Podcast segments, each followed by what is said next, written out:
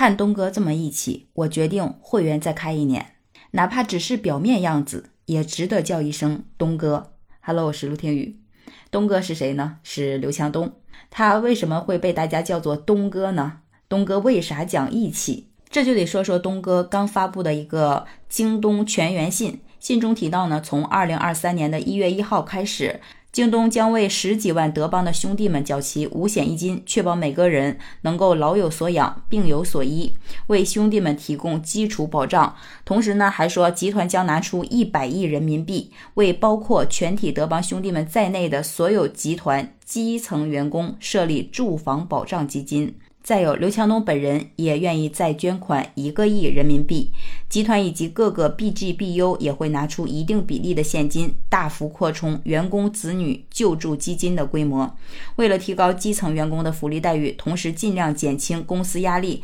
集团决定从二零二三年的一月一日起，京东集团副总监以上以及相对应的 PT 序列以上的全部高级管理人员现金薪酬全部降低百分之十到百分之二十不等，职位越高降得越多。事情一出就一路冲榜，现在已经稳居榜首了。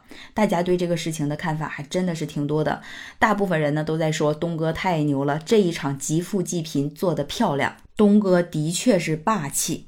同时，还有人对此进行了分析，说是按照陌陌公布的京东内部职级序列，和大多数集团公司都是一样的，职级分为专业和管理两大序列。副总监在专业层面高于技术专家，在管理层面大于高级经理。所以说，这一次的劫富济贫对象呢，基本上都是属于中层管理层以上的人员。还有从陌陌公布的薪资中位数来看，副总监以上的年度现金总薪酬。他说的是抛去股权激励，基本是在一百五十四万以上。即使最高比例百分之二十的降薪幅度，这一次副总监的最低降薪幅度将从一百五十四万调整为一百二十三万。按照流行说法，风险可控。还有，按照东哥信中所说，对不起，这两千多号高管兄弟们，我向你们道歉。所以呢，此次涉及到的高管数量最多不到三千人。按照这个数字，高管此次降薪，每年将至少为公司节省近十个亿。这也能解释了，说东哥为什么自己愿意再搭上一个亿，凑个双十一讨个吉利。还有啊，十亿元就以京东物流三季度公布的一线员工薪酬福利支出一百一十亿相比，在整个京东集团的比例呢，确实是不太大。还有十一月十八号的时候，京东发布了二零二二年第三季度财报。财报显示，京东三季度净收入为两千四百三十五个亿，同比增长呢是百分之十一点四。其中净服务收入是四百六十五亿元，商品收入为一千九百七十亿元。而京东集团的年度活跃用户数也达到了五点八个多亿，同比增长呢百分之六点五。而去年京东净亏损是二十八亿元，相比去年来讲，今年的形势是一片大好。那这个时候，有的网友就问了，说这个形势一片大好，为啥刘强东却仍旧在这个时候率先扛起二零二三年的降薪大潮呢？首先呢，是因为今年七月份，京东物流完成收购德邦百分之六十六点五的股权，而这些物流人员大部分都是一线员工。根据德邦公开披露的数据显示，这些人员大概超过十万人。而企业越来越壮大的情况下，就会涉及到很多管理的问题。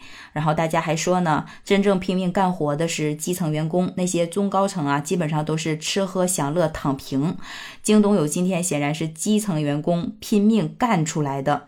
所以大家就说呀，虽然双十一期间京东的数据不太好看，刘强东也在内部发布了批评信，紧接着这一套措施就出来了，真的是刀刀致命啊！还有人说啊，现在很多电商平台打价格战已经没有底线了。说如果在这样的状况下还与别人打价格战压价格，最终只会导致员工薪资越来越低，最终让自己崩溃。而刘强东这一招就很妙，通过这种杀富济贫的方式来补贴底层员工，这是度过危机最好的办法，也稳定了人心。反正大部分网友的意思都是，不管怎么样，保住了真正做事的人，让他们有钱赚，有保障。东哥还是值得点赞的。对此你怎么看呢？好了，就聊到这儿。我是陆听雨，感谢收听我的节目，记得订阅、转发和好评哦。拜拜。